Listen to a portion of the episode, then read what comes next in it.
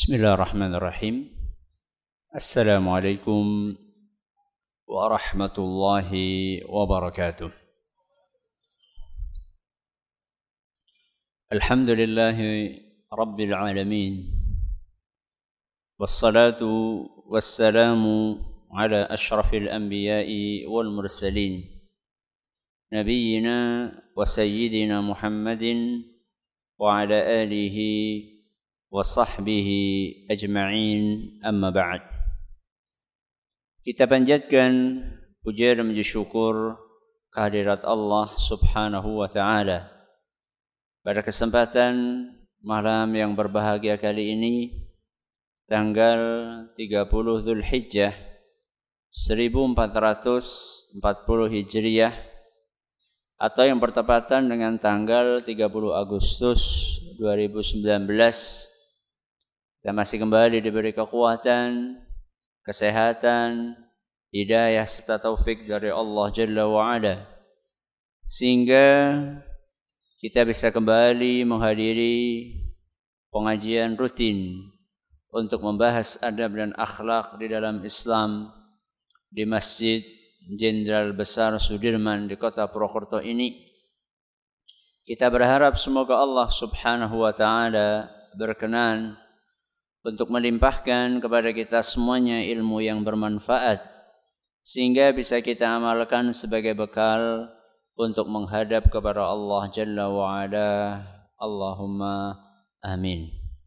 Salam dan salam semoga senantiasa tercurahkan kepada junjungan kita Nabi Agung Muhammad sallallahu alaihi wasallam kepada keluarganya, sahabatnya dan umatnya yang setia mengikuti tuntunannya hingga akhir nanti. Para hadirin dan hadirat sekalian yang kami hormati serta para pendengar dan pemirsa yang semoga senantiasa dirahmati oleh Allah Azza wa Jalla. InsyaAllah pada malam hari ini kita akan menyelesaikan hadis yang ke 35 yaitu nasihat-nasihat yang disampaikan oleh Nabi kita Muhammad sallallahu alaihi wasallam kepada sahabat beliau siapa? Siapa? Ibnu Abbas radhiyallahu anhuma.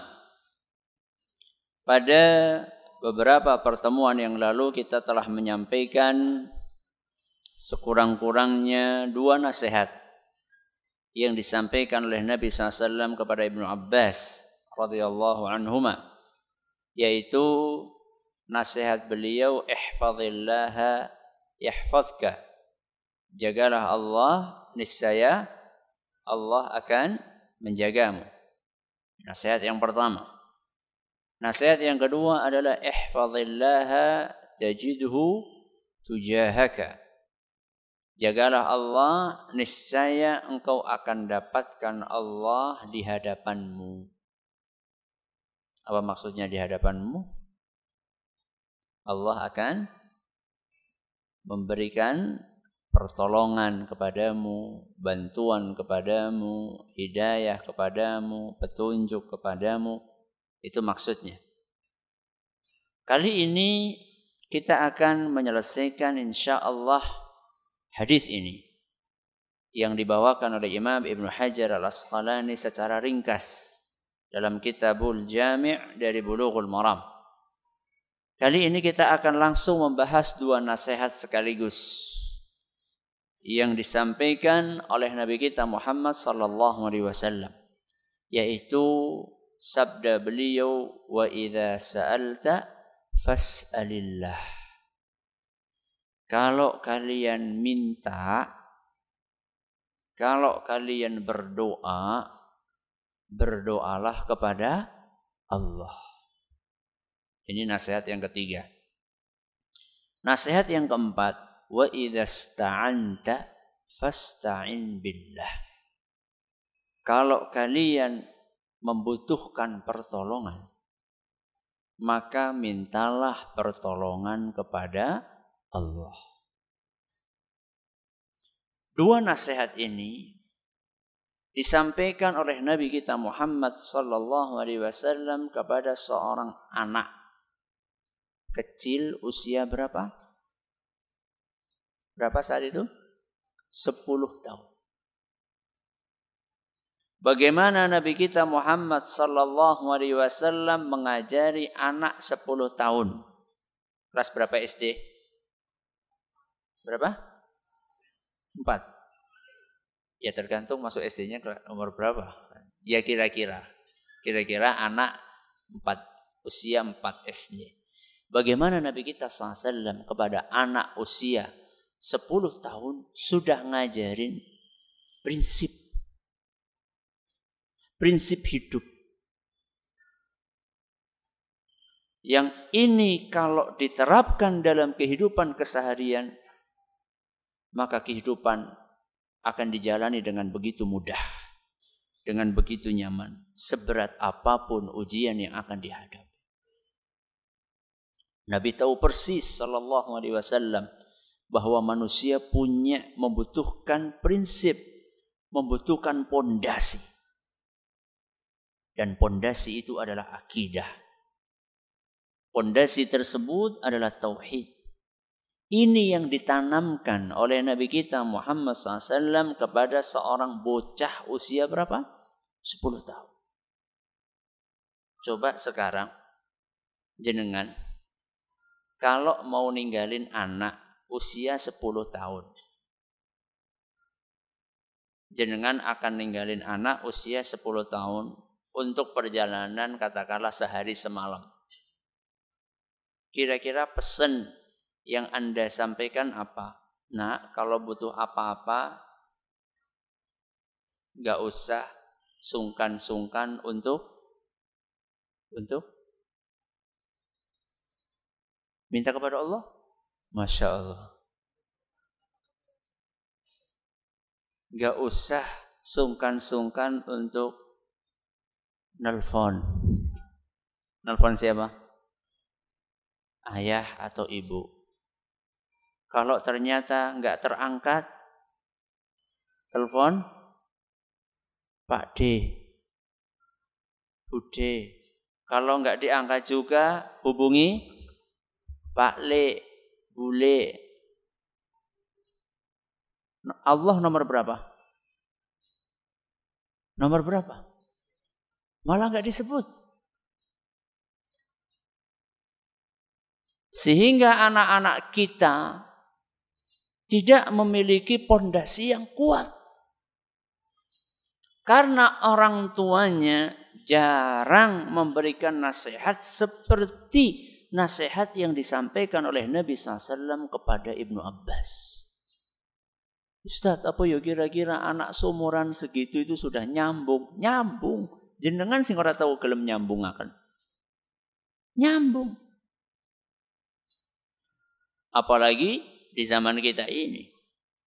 Yang sarana media informasi begitu deras, begitu mudah. Untuk masuk ke telinga anak kita. Wawasan mereka lebih luas. Walaupun lebih dominan wawasan yang sifatnya duniawi. Akan tetapi anak kita sudah bisa Usia 10 tahun sudah bisa.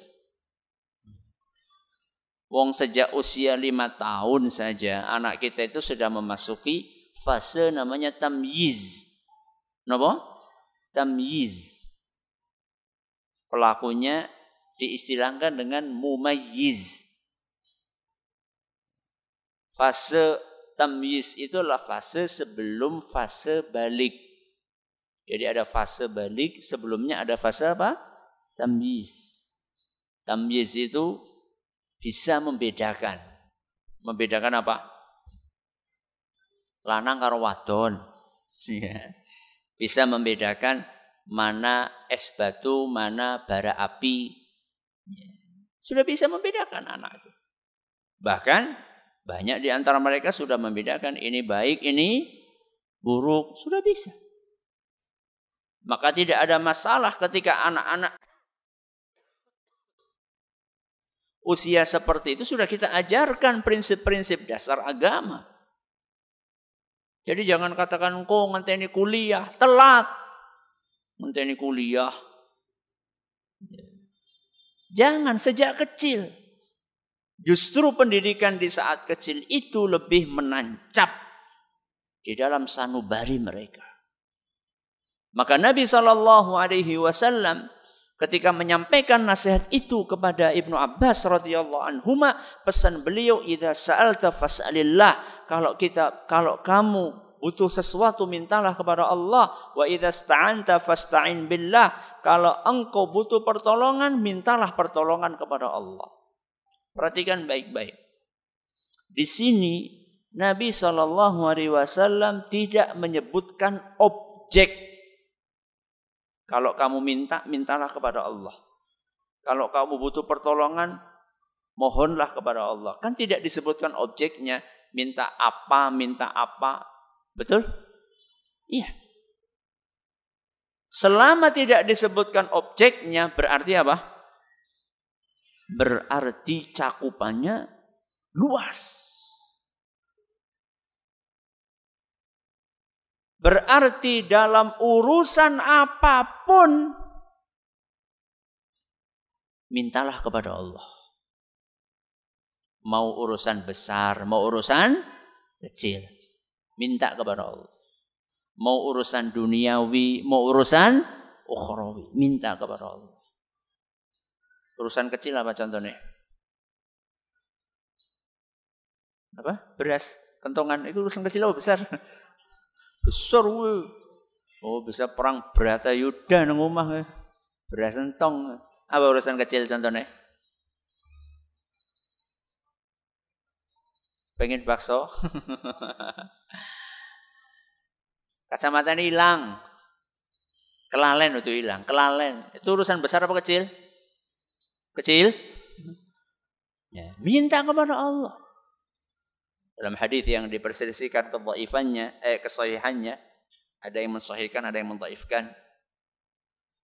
Itu disebutkan bahwa Nabi SAW atau disebutkan dalam hadis tadi anjuran untuk minta kepada Allah segala urusan sampai pun sendal jepit yang putus hatta shis'a na'li ahadikum. Sekalipun sendal kalian putus talinya, mintalah kepada Allah. Sabun praktek apa dari? Potrote bujel. Minta sama Allah. Aneh atau tidak? Aneh atau tidak? Aneh karena nggak pernah praktek. Dalam urusan-urusan yang kecil, mintalah kepada Allah. Apalagi dalam urusan besar. Banyak di antara kita mau menghadapi masalah besar tidak minta petunjuk kepada Allah SWT. Itu yang diistilahkan dengan sholat istikharah. Istikharah itu minta petunjuk apa yang terbaik. Mau nikah, ada beberapa pilihan, pilih sing ngendi. Nek warna pilihannya ya pria mana?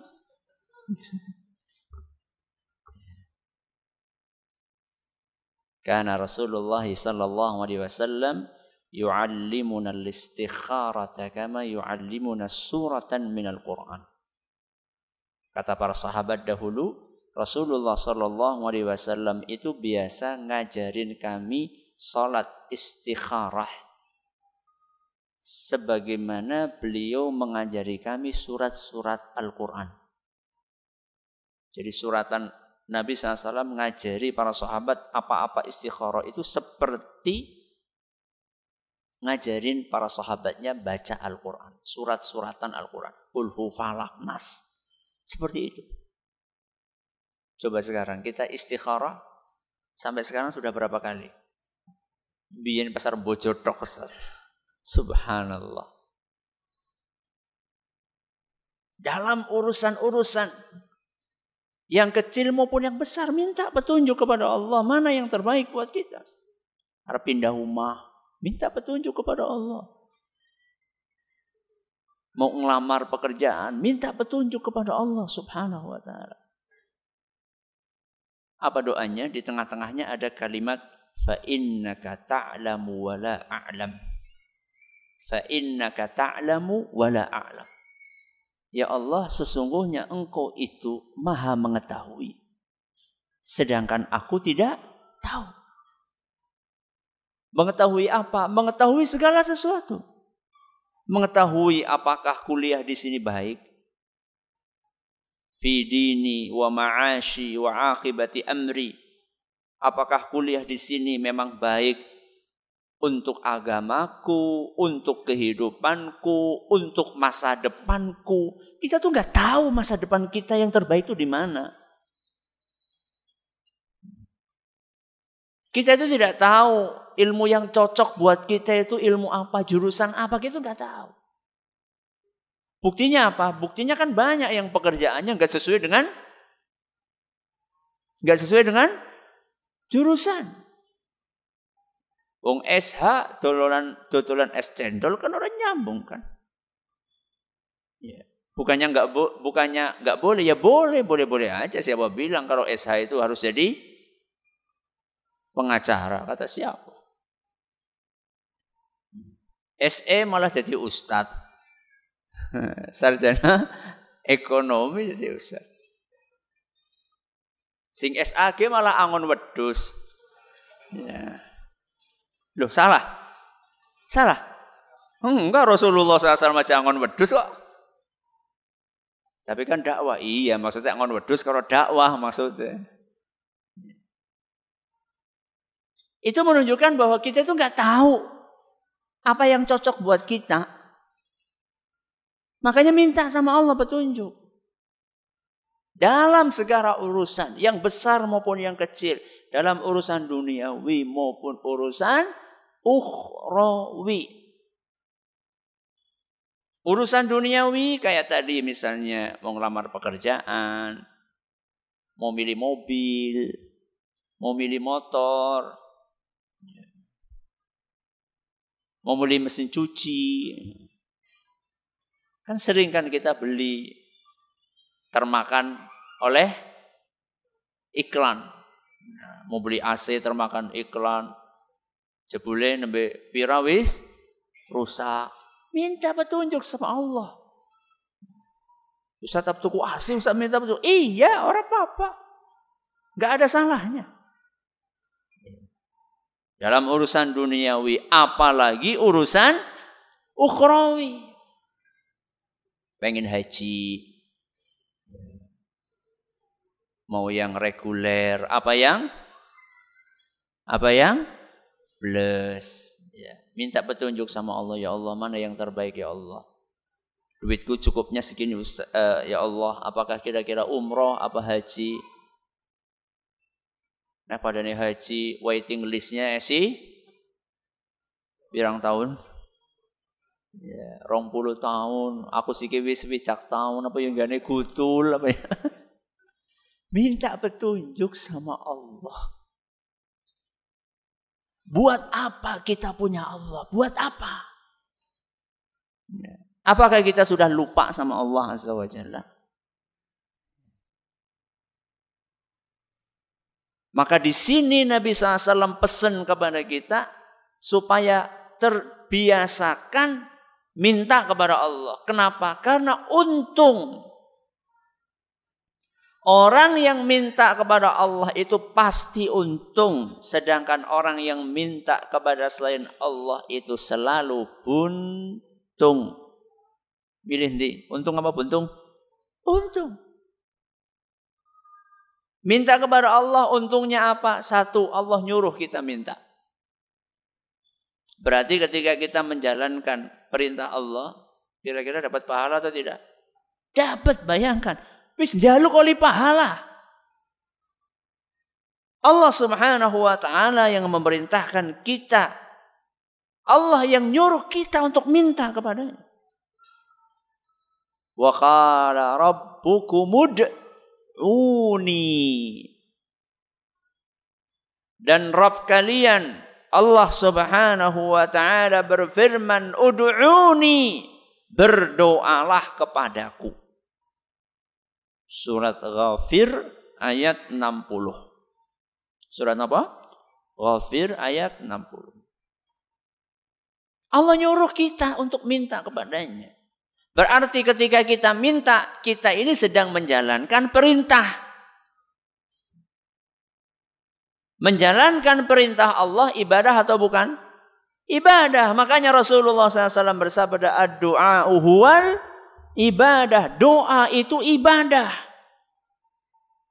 Jadi ketika kita angkat tangan kita, kepada Allah Subhanahu wa taala kemudian kita minta ini itu urusan besar urusan kecil urusan duniawi urusan ukhrawi kita ini sedang beribadah dan akan mendapatkan pahala dari Allah Azza wa Jalla. Dikabulkan atau tidak dikabulkan? Makanya buat para ulama kita dahulu contohnya Umar Ibnul Khattab radhiyallahu anhu beliau nggak terlalu mempermasalahkan dikabulkan atau tidak. Itu bukan masalah buat beliau. Yang buat yang paling penting buat beliau adalah saya berdoa atau tidak. Sebab apa? Sebab dikabulkan atau tidak dikabulkan. Selama doa kita benar kita akan dapat pahala. Ya mungkin ibarat kalau sudah dapat pahala terus dikabulkan ya gue kayak apa ya? Bonus lah. Ya karepe sih dikabulkan. Ya iyalah jeneng donga ya karepe dikabulkan. Akan tetapi seandainya tidak dikabulkan seandainya tidak dikabulkan pun nggak rugi. Ya. Jadi orang yang berdoa kepada Allah pasti un untung. Kenapa? Karena Allah nyuruh kita berdoa. Kalau kita jalankan perintah Allah tersebut, maka kita akan dapat pahala. Dapat pahala untung atau enggak? Untung. Dua. Keuntungan kita minta sama Allah Subhanahu wa taala, Allah berjanji akan mengabulkan permintaan hambanya. Ayat yang tadi barusan kita baca, surat apa? Wafir ayat 60, kelanjutannya apa? Wa qala rabbukum ud'uni astajib lakum. Dan Tuhanmu berkata, mintalah kepadaku, niscaya aku akan kabulkan. Niscaya aku akan kabulkan. Janji. Dan kita tahu persis bahwa Allah Azza wa Jalla tidak mungkin apa? Ingkar janji. Tidak mungkin.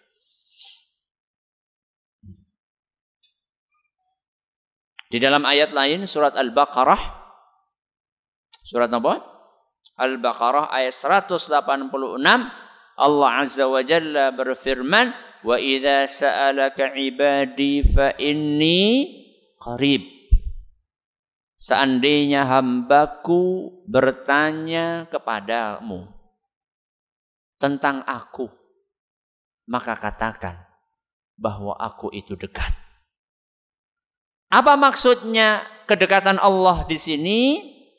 Kelanjutan ayatnya, uji da'wata da'i idza da'ani.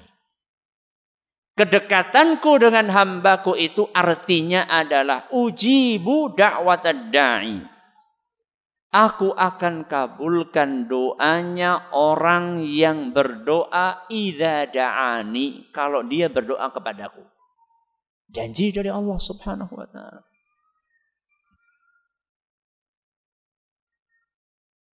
Ustaz, katanya dikabulkan. Saya sampai sekarang,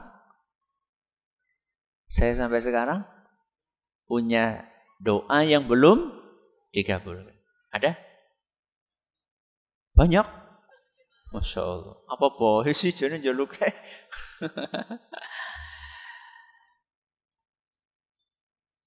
Kenapa Ustaz belum dikabulkan Ustaz? Mari kita dengerin ayat selanjut eh, kelanjutan ayat tadi Al-Baqarah ayat 186. Ini yang tadi barusan terakhir kita baca surat Al-Baqarah ayat berapa? 186. Allah berfirman, "Uji budak watadai." Aku akan kabulkan doa orang-orang yang mau minta kepadaku. Terus apa kelanjutannya? Falyastajibu li. Hendaklah mereka mengijabahi Panggilan dariku. Dari siapa? Allah. Manut. Wal yu'minu bi dan hendaklah mereka yakin kepadaku. Baik. Berarti akhir ayat ini ada korelasi dengan awalnya. Kita disuruh minta, tapi ingat kita disuruh mematuhi perintah Allah. Falyastajibuli. Mematuhi perintah Allah, menjauhi larangannya, wal yu'minu bi, dan hendaklah yakin kepadaku. Pertanyaannya, itu sudah dipenuhi atau belum? Sudah dipenuhi apa belum? Dereng, mulane Gak buru-buru di dikabulkan. Ada perintah-perintah Allah yang kita langgar, yang tidak kita jalankan, larangan-larangan Allah masih kita kerjakan. Doanya juga enggak diiringi dengan keyakinan. Lebih yakin kepada manusia dibandingkan kepada Allah. Berapa kali saya sampaikan dalam berbagai kesempatan. Kalau kita sudah berobat sama dokter yang senior di rumah sakit yang mahal, nebus obatnya juga mahal, maka keyakinan kita akan semakin tebal. Seiring dengan faktor-faktor yang tadi disebutkan. Dokternya senior, ahli, kliniknya lengkap, fasilitasnya, nebusnya mahal. Obatnya larang ki. Ya, nek generik ya ini toh. Ki obat kalau bukan generik apa? Paten. Ya, obat paten ki. Ya. Mesti marini ki. Begitu yakinnya dengan oh, obat. Tapi begitu konsultasi sama Ustadz. Ustadz gimana Ustadz? Saya sakit ya. Sudah dirukyah belum? Aku ora kesurupan ora aku dirukyah. Ini salah persepsi. Ya. Yeah. Wa nunazzilu minal Qur'ani ma huwa shifaa'un. Dan kami turunkan Al-Quran itu sebagai syifa, sebagai penyembuh. Apakah Allah di sini membatasi penyembuhan dengan Al-Quran hanya berlaku bagi orang yang kesurupan? Tidak. Wong Allah mengatakan syifaun kok penyembuhan. Berarti semuanya Semuanya itu gimana Ustaz? Ya penyakit fisik, ya penyakit non fisik, ya penyakit psikis, ya penyakit jiwa, semuanya. Watuk Ustaz, iya watuk. Jadi Ustaznya tetap watuk. ya sudah minta belum dikasih sama Allah. Yang penting kan, yang penting kan minta. Dan belum tentu juga tungane Ustadz mandi urun tentu. Ya, jenengan kan tidak tahu, bisa saja Ustadz itu banyak lebih banyak dosanya dibandingkan jamaahnya. Ya. Peringatan dari Allah supaya lebih mendekatkan diri kepadanya. Tapi yang jadi catatan di sini, ketika kita diingatkan kenapa tidak dirukyah baca Al-Quran. Seakan-akan kayak apa ya iya ya. Obat-obatan yang kita konsumsi itu semuanya hasil dari eksperimen. Ada yang berani mengatakan tidak demikian? Seluruh obat-obatan yang kita konsumsi itu semuanya hasil eksperimen. Yang diuji kliniskan di laboratorium. Yang namanya eksperimen, percobaan, ada nggak peluang gagalnya? Ada yang berani mengatakan 100% mesti sembuh? Laboratorium mana yang berani mengatakan seperti itu? Gak ada. Mereka tahu persis yang namanya eksperimen percobaan itu mungkin berhasil, mungkin gagal. Buktinya apa? Ya buktinya kayak sing ngombe obat terus orang mari, tapi mati. Itu menunjukkan itu eksperimen, semuanya eksperimen. Percobaan manusia. Oke, sekarang kita lihat Al-Quran. Rukyah dengan Al-Quran. Saya tanya, Al-Quran itu eksperimen atau bukan? Siapa yang berani mengatakan Al-Quran eksperimen? Angkat tangan. Orang nana? Alhamdulillah. Bismillah. Al-Quran itu bukan eksperimen. Al-Quran itu dari Allah Azza wa Jal.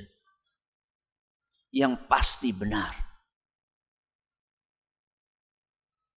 Tapi buktinya usah saya udah baca Al-Quran nggak sembuh-sembuh. Ya mungkin itu kembali kepada kita. Jadi kata para ulama, pengobatan dengan Al-Quran itu manjur tidaknya itu terpengaruh dengan siapa yang membacakannya. Diumpamakan oleh para ulama dengan senjata.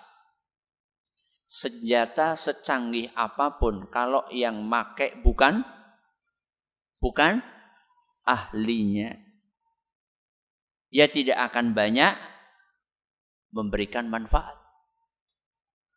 Bedil. Apa sih bedil sing keren apa?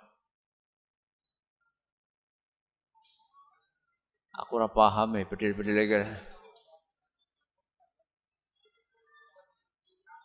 Aka, aka pira? Bok salah, anu direkam. Aka 47 yang nggak tahu lah pokoknya senjata canggih gitulah. Kalau dipegang sama bocah paut ya bisa ngomong apa? Kan seperti itu logikanya. Berarti yang bermasalah siapa? Senjatanya? Bukan.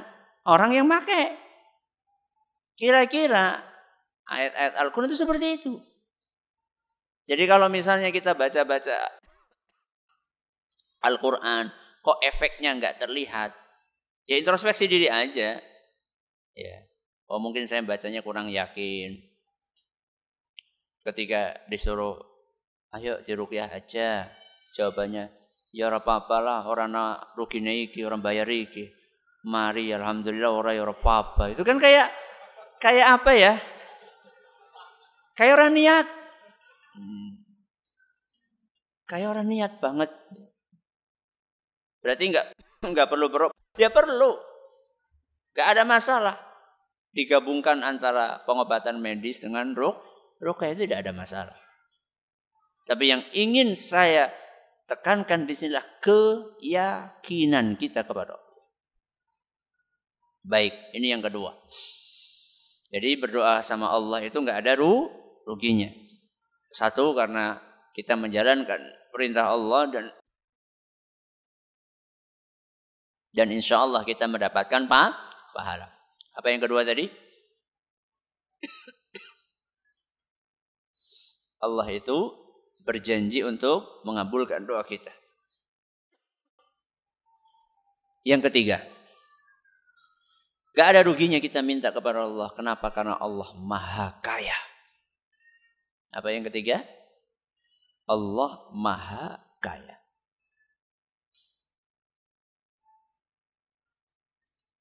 Sehingga sebesar apa pun permintaan kita kepada Allah, maka tetap akan kecil di sisi Allah.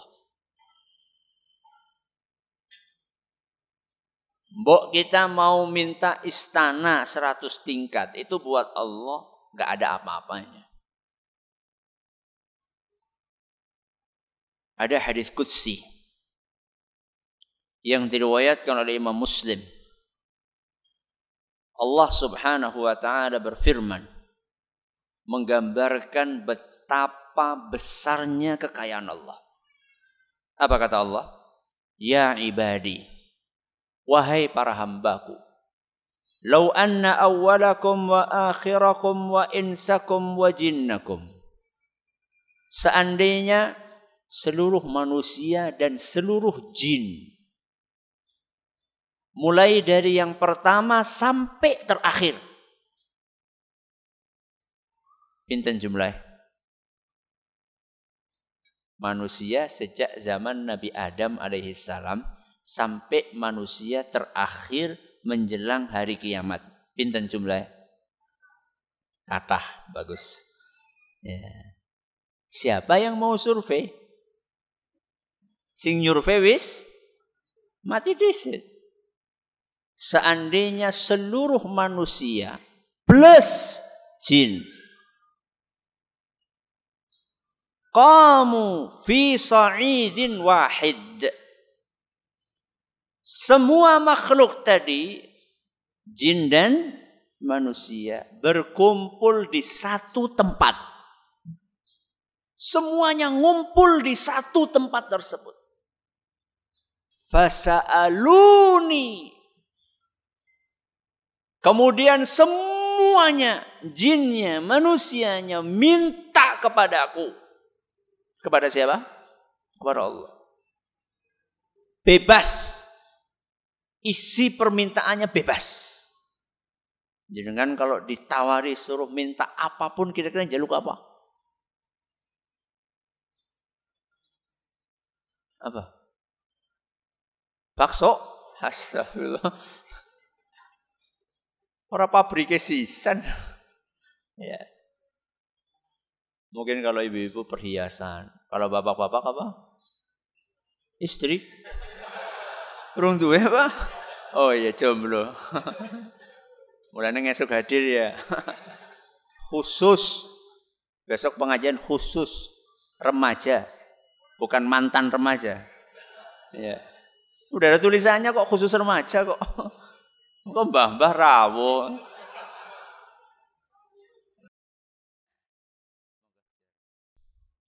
الحمد لله رب العالمين الصلاة والسلام على نبينا محمد وعلى آله وصحبه أجمعين أما بعد Allah Azza wa Jalla melanjutkan firman-Nya dalam hadis qudsi tadi fa'a'taitu kulla insanin mas'alatah Setelah semua jin dan manusia itu meminta keinginan mereka masing-masing. Allah lanjutkan firman-Nya, lantas aku kabulkan semua permintaan mereka. Meminta mobil dikasih, yang minta perhiasan dikasih, yang minta rumah dikasih, yang minta tanah dikasih, semuanya dikasih. Sesuai dengan isi permintaannya, mau besar mau kecil, gak peduli. Semuanya dikasih. Apa efeknya buat Allah Azza wa Jalla? Allah berfirman, "Ma naqasa dzalika mimma indi illa kama yanqusul mikhyatu idza udkhila al-bahr." Sungguh saat aku kabulkan seluruh permintaan makhluk tadi itu tidak mengurangi kekayaanku melainkan hanya seperti berkurangnya air laut ketika engkau masukkan jarum ke dalamnya lalu engkau angkat.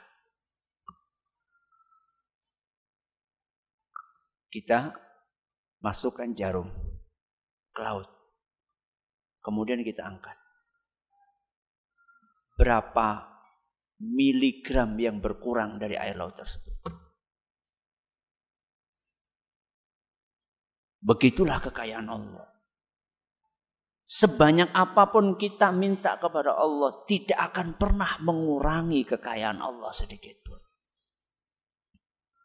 Itu untungnya minta kepada Allah. Beda kalau kita minta kepada selain Allah. Sekarang kita balik. Ya. Kalau kita minta kepada Allah untung, satu, dua, tiga, Dibalik aja, kalau kita minta kepada selain Allah, rugi satu, dua, tiga. Rugi kenapa? Karena orang tersebut nggak pernah nyuruh kita minta kepada dia. Mana ada orang kaya menawarkan, eh sing butuh ngene pada jaluk ngene, monten? Tidak ada. Wa uhdiratil anfusus syuh. Allah Subhanahu wa taala berfirman dalam surat An-Nisa ayat 128, manusia itu bawaannya pelit, gawan bayi. Oh berarti ya cocok karo nyung. Maksudnya lawan. Ya, itu sifat negatif dilawan. Jangan kemudian dijadikan sebagai pembenaran. Manusia itu nggak pernah nyuruh kita minta-minta kepada dia. Justru kalau kita minta sama dia itu dia berusaha untuk pura-pura kerungu. Oh miss call mau ya? Sorry ya aku lagi sibuk banget. Nah. Macam-macam lah berusaha untuk menghindar. Itu manusia. Oke, yang kedua keuntungannya kalau minta kepada Allah, Allah berjanji akan menepati dan pasti akan menepati. Kalau minta sama manusia, ya tadi lebih banyak lebih banyak ingkar janjinya. Oke. Minta sama Allah untungnya Allah Maha Kaya. Minta sama manusia antumul fuqara. Allah Subhanahu wa taala menegaskan wahai para manusia kalian semuanya fakir. Kenapa fakir? Miskin. Itu Allah sampaikan dalam surat Fatir ayat 15. Ngapain kita minta sama yang miskin, yang lemah, yang pelit, yang sering ingkar janji? Ngapain? Mendingan minta sama yang dermawan, yang gak pernah ingkar janji, yang maha kaya. Maka latihan. Saya pernah baca sebuah buku.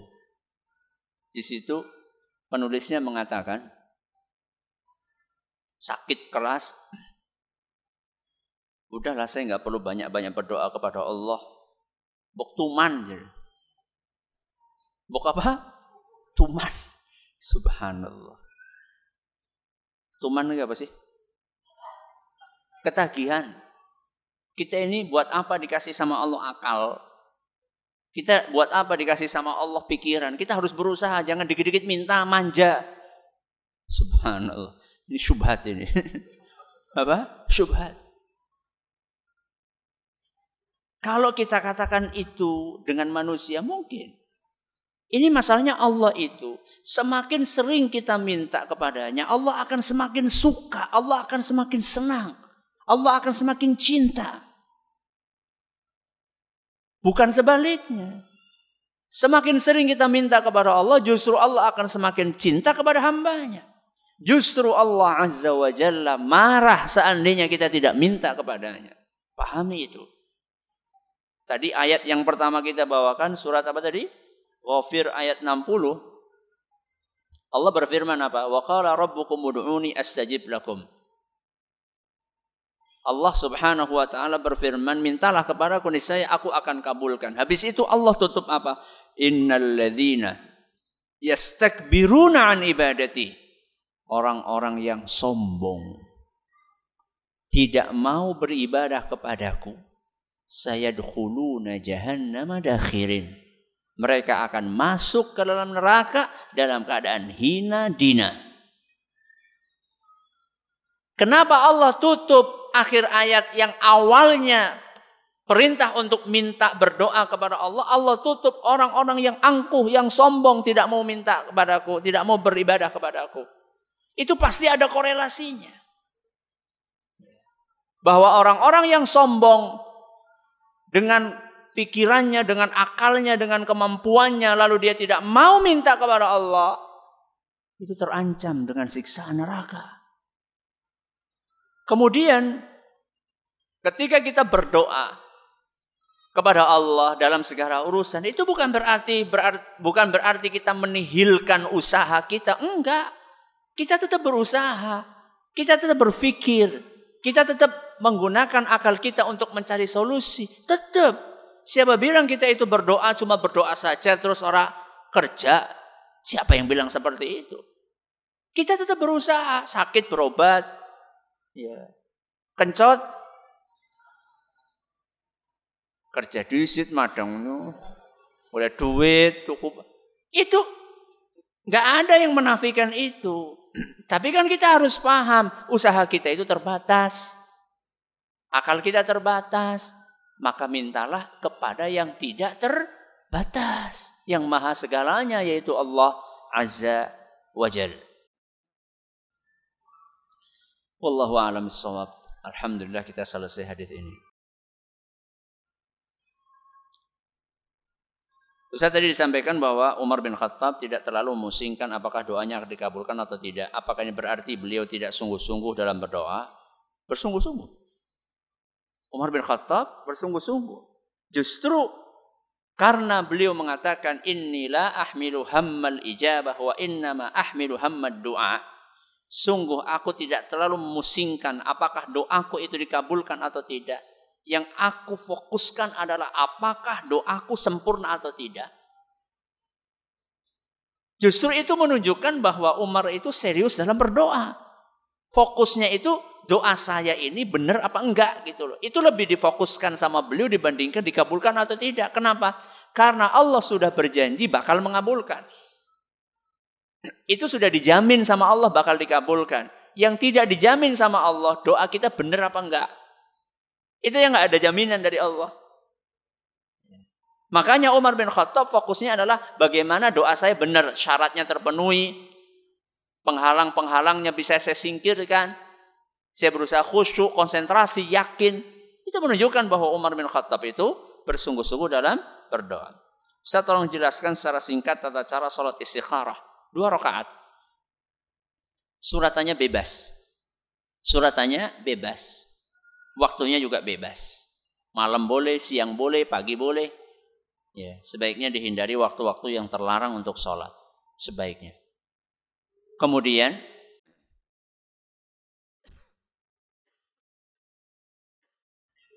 Kemudian berdoa dengan doa yang diajarkan sama Nabi SAW. Yang awalnya Allahumma inni astakhiruka bi'ilmika wa astaqdiruka biqudratika. Sampai akhir hadis. Ini bisa dibaca sebelum salam, setelah selesai membaca tasyahud, menurut sebagian ulama, bisa juga dibaca setelah salam fleksibel. Jadi seperti itu teknisnya. Salat dua rakaat, kemudian membaca doa yang diajarkan sama Rasul SAW. Dan istikharah itu nggak ada hubungannya dengan wangsit. Jadi wis, wis tapi urung urung ngimpi. Nggak ada hubungannya. Jadi Anda sholat, setelah itu melangkah. Kalau dimudahkan sama Allah berarti itulah yang terbaik. Kalau ternyata sama Allah dihalangi, ya itulah yang juga yang terbaik. Itu maksud dari istikharah. Mudah-mudahan bermanfaat. Subhanakallahumma bihamdika asyhadu an la ilaha illa anta astaghfiruka wa atubu. Assalamualaikum warahmatullahi wabarakatuh.